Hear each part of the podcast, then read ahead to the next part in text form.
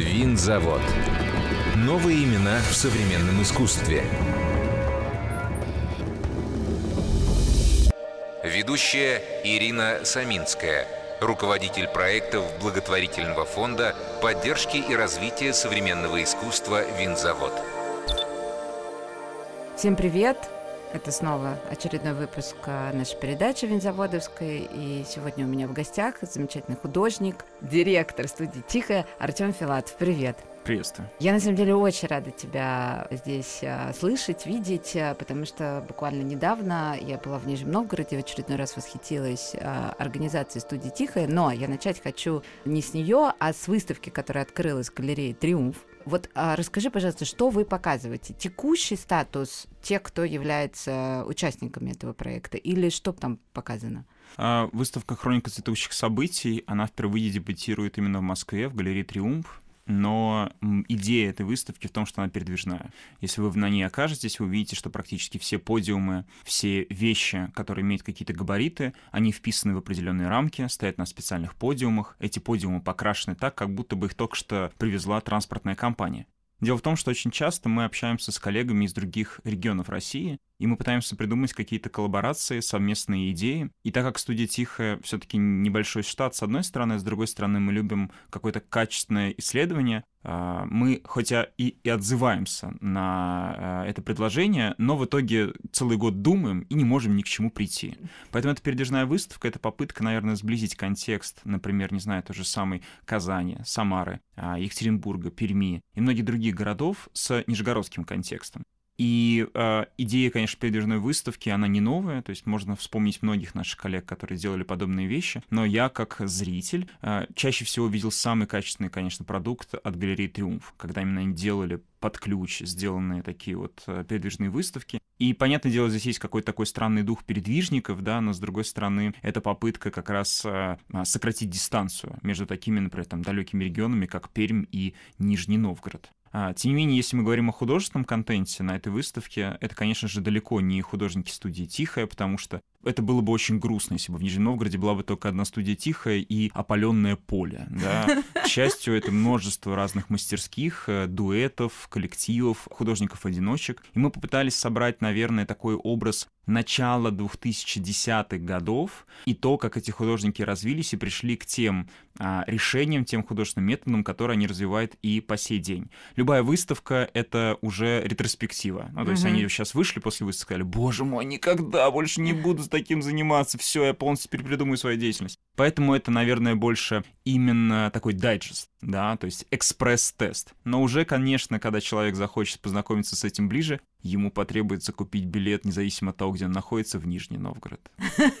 Ах, вот оно что. То есть дальняя цель — это чтобы все-таки все в итоге оказались в Нижнем. Скажи, что у тебя за проект на этой выставке? Ну, здесь это интересная такая история. Я художник, э, который не очень любит выставки, и я не часто в них на самом деле участвую. И чаще всего, когда меня приглашают, я даю что-то готовое, то, что как бы ну, не требует каких-то специальных э, выставочных решений. То есть это герметичная вещь, которую уже дальше люди ну, решают, как показывать и как не показывать. Например, сейчас открылась выставка а, в центре авангарда Зотов, где как раз рассказывается история Пресни. Туда взяли две мои работы, но эти как бы работы не мыслились специально для этой выставки. То же самое, наверное, для хроники цветущих событий у меня были э, работы, которые выглядят как такие розетки, из которых течет бетон. И они располагаются в пространстве, конечно же, у пола, и выглядит так, что из розетки вытек бетон. Это такой, знаете, как бы коммунальный хоррор. Твой сосед делал ремонт, э, сделал нишу в стене, а потом решил заделать эту нишу бетоном, и по микротрещинам все вылилось тебе через розетки. Мне нравится, что это, знаете, такое как бы паразитическое участие как бы в выставке. Нет каких-то больших моих работ, а такие маленькие вкрапления внутри чужих высказываний. Интервенция. Ну, это, конечно, не интервенция, ну, как бы, если я один из организаторов, но мне кажется, это мило, и а, здесь круто, когда м, те художники, которым хочется воспользоваться этим шансом, показать какой-то свой массив, объем, возможность, технологию, они берутся за это. Я все-таки художник, который любит создавать ситуацию от начала до конца, поэтому выставка для меня всегда это такое странное нахождение в гостях. Ты понимаешь, что э, ты не сможешь даже зайти в санузел, не включив воду, э, тебе нужно одевать тапочки или не нужно, это все зависит от хозяина, да, мне все-таки нравится продюсировать, придумывать ситуацию от начала и до конца. А ты брал готовые розетки, которые были в пространстве Триумфа, или все-таки это объект? Это объект, это такая как бы представная скульптура. А, я люблю называть это таким как бы мебелировочным искусством. У а, Эрика Сати э, есть понятие мебелировочной музыки. Это музыка, которую никто не слышит, но она есть. Ну, вы заходите в лифт и вдруг слышите, что есть какая-то музыка. Это значит, вы заскучали. Вы настолько уже как бы скучаете, что вы слушаете музыку в лифте. И эти розетки должны быть тоже такими странными вещами. Да, я часто э, смеялся над своими коллегами на разных своих проектах, и я говорил, найдите мою работу. И они могли 10 минут как бы гулять, не находить ничего. Такое был на ярмарке Космоску несколько лет назад. У меня там был пожарный щит. И mm-hmm. я говорю, найдите на стенде мою работу. Они не могли найти, потому что это был пожарный щит.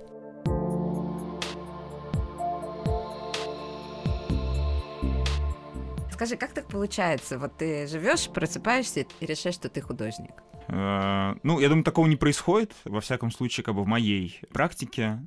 Как у тебя было? Ну, сложно сказать. У меня нет какой-то романтизации как бы слова э, художник. Я иногда люблю шутить, что существует только три вида искусства. А, это а, строительство мостов, прокладка канализации и бухгалтерский учет. И третий из них главное. Вот это три настоящих как бы Это искусства. как ты бухгалтеров над всеми у тебя, они наверху пирамиды вот это. Почему не юристы, Артем? Мне кажется, а. они главные. Ну, знаете, чтобы юрист работал, ему нужно заплатить.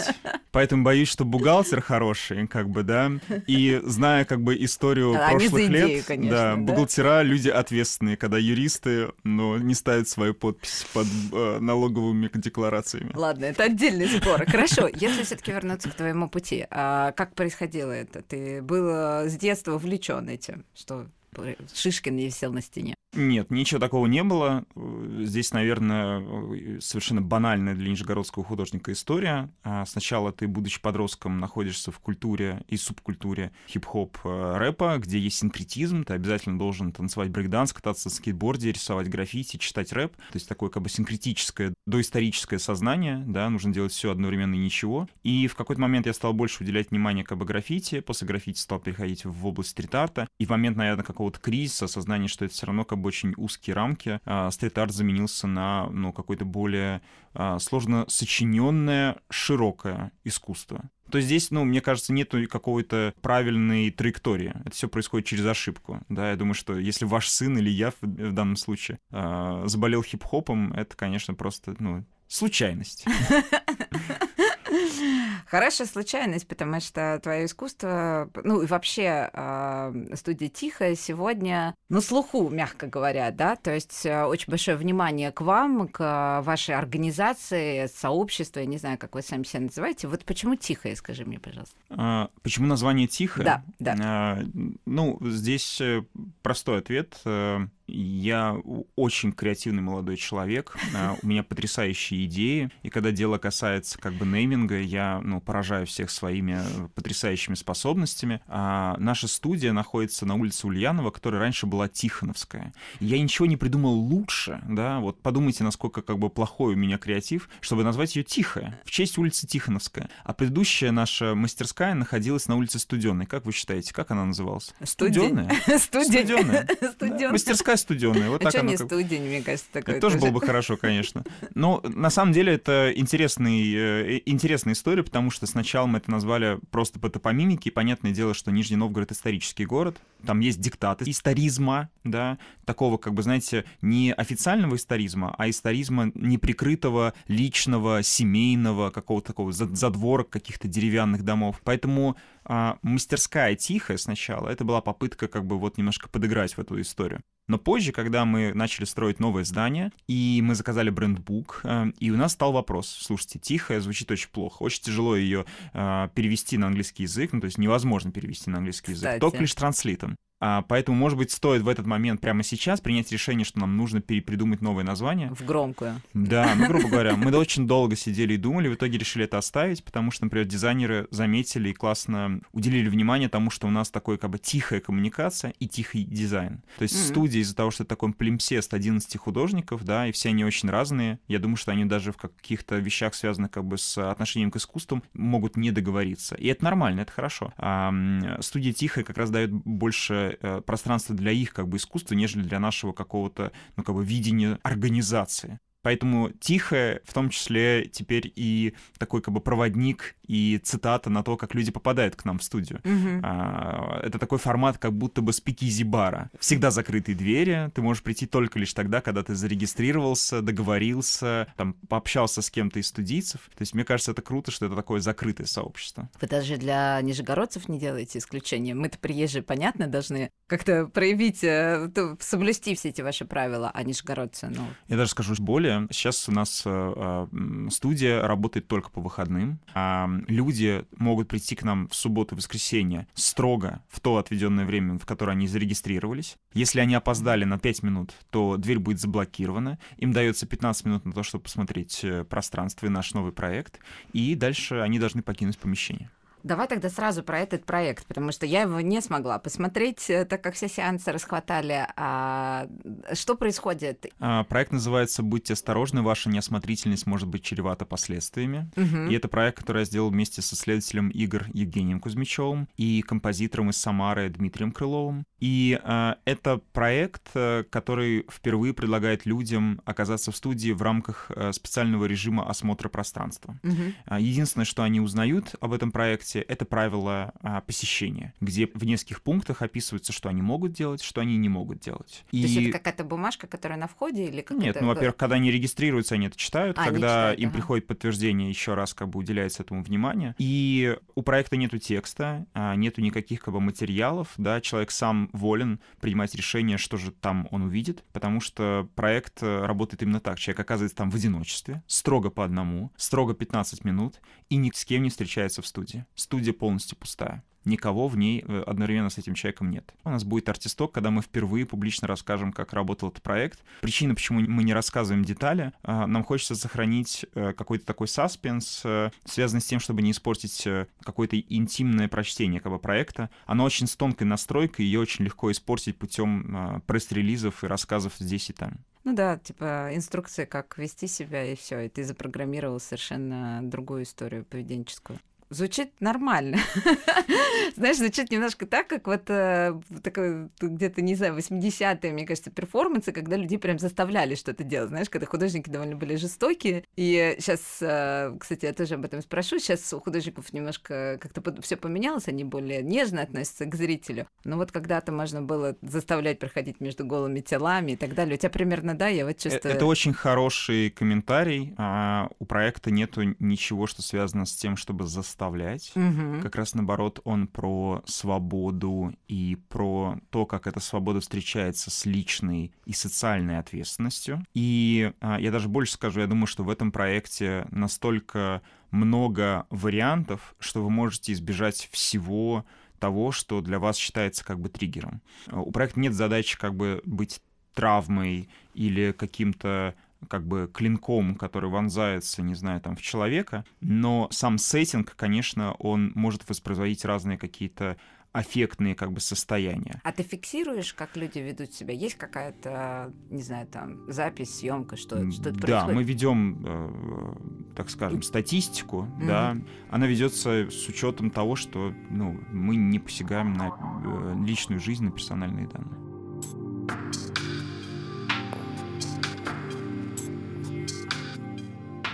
Вообще есть у Тихой какой-то общий стиль? Ну, наверное, постфактум какой-то есть. То есть mm-hmm. все равно мы друг на друга влияем, есть э, какая-то преемственность.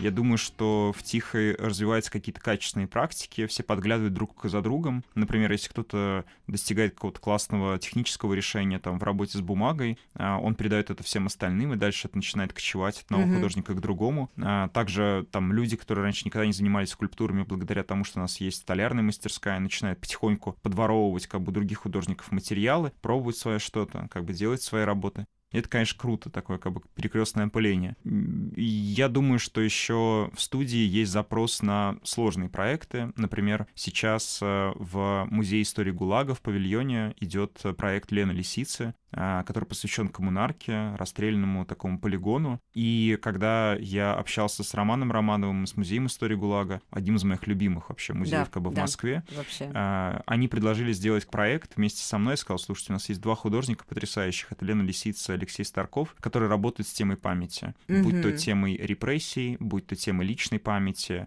памяти, связанный а, с произволом в том числе. И проект, который сейчас делала Лена, это такое 6609 колокольчиков, которые подвешены в этом павильоне. Вчера я находился там поздно вечером и задувал ветер зимний вместе со снегом, и колокольчики только лишь в том месте, где как раз находится вход, начинали звенеть. Все колокольчики а, подвержены обработке, поэтому в течение выставки они будут потихоньку умолкать, потому что будут покрываться ржавчиной. У меня такой вопрос был. Ты рисуешь сам?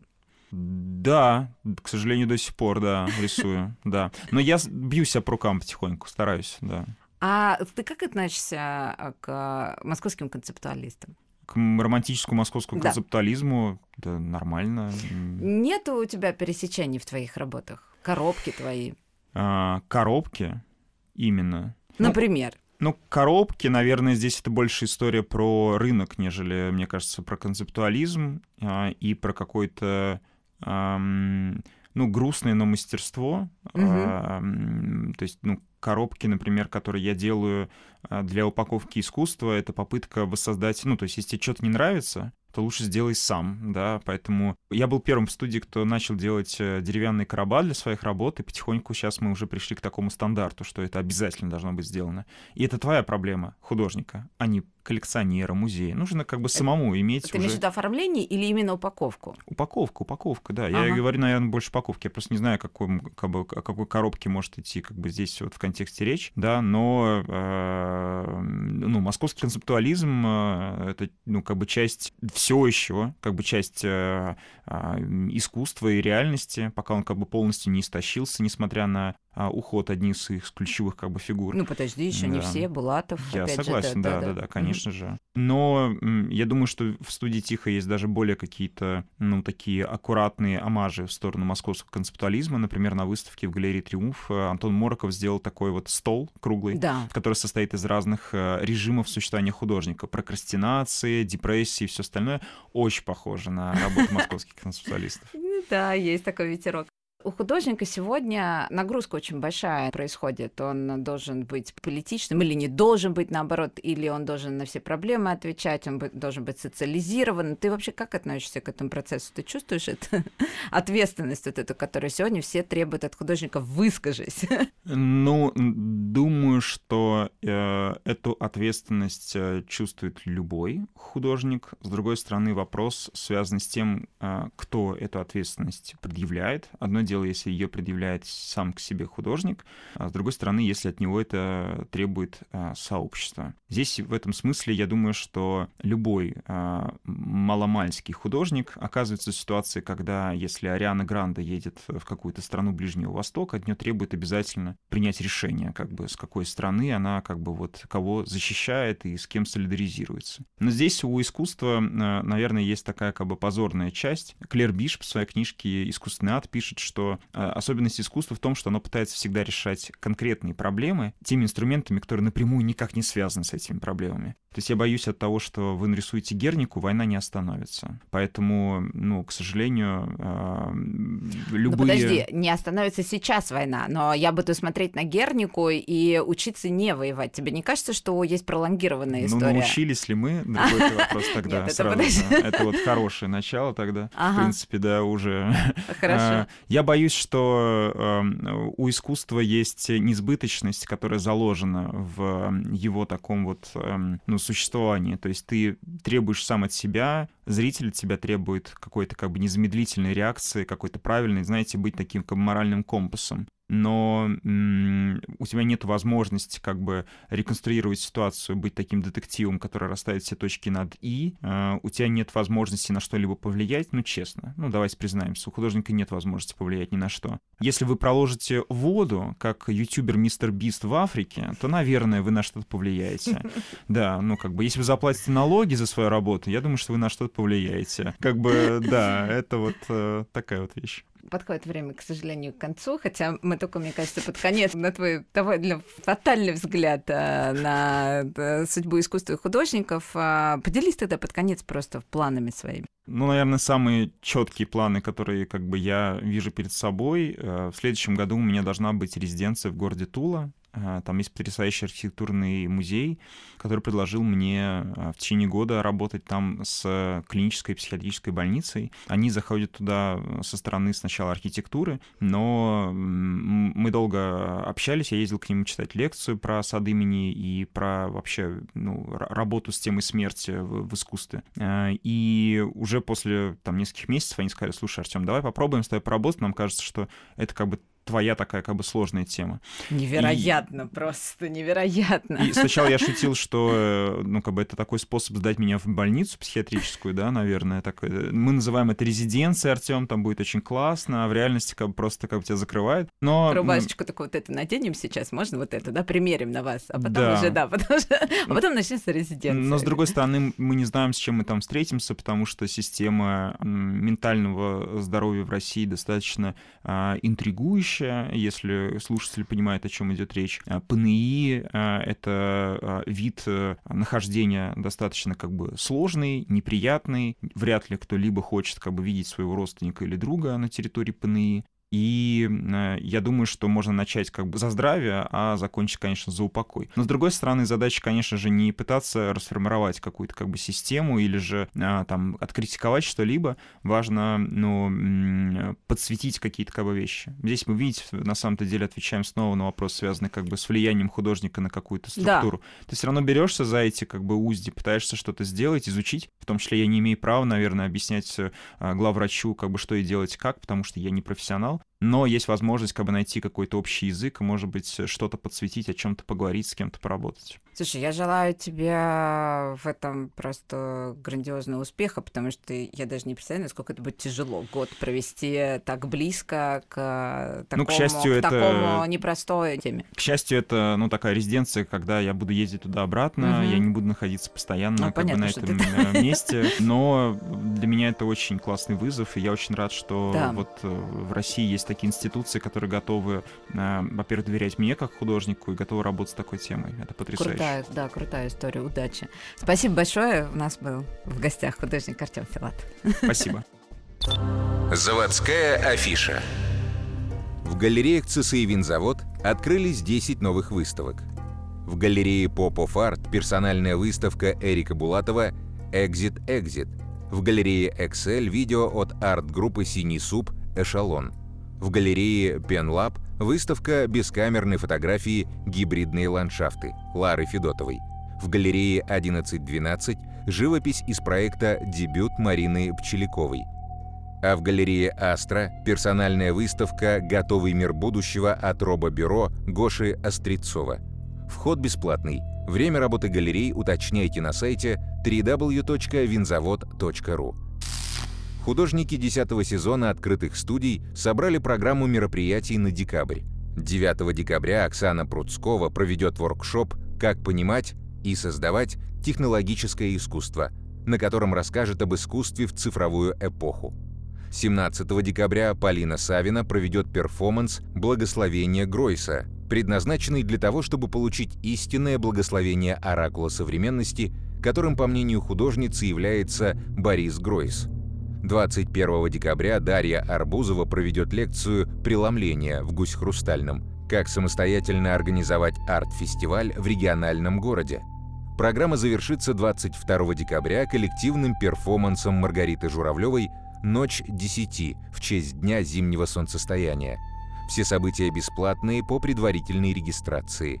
Подробная информация и регистрация на события на сайте www.vinzavod.ru. Первая в России масштабная выставка, посвященная искусству японских графических рассказов «Искусство манга», открыта в цехе белого и цехе красного в ЦСИ. В экспозицию вошли более 200 произведений разных периодов, раскрывающих историю манги. На выставке показаны первые издания культовой манги, оригиналы рукописей тушью, целлюлоидные кадры для покадровой анимации, автографы именитых мангак, оригинальные аниме-постеры, журналы манги и многое другое. Выставка продлится до 31 марта 2024 года. Купить билет можно на сайте www.винзавод.ру. Новые имена. Совместный проект «Радиокультура» и благотворительного фонда поддержки и развития искусства «Винзавод».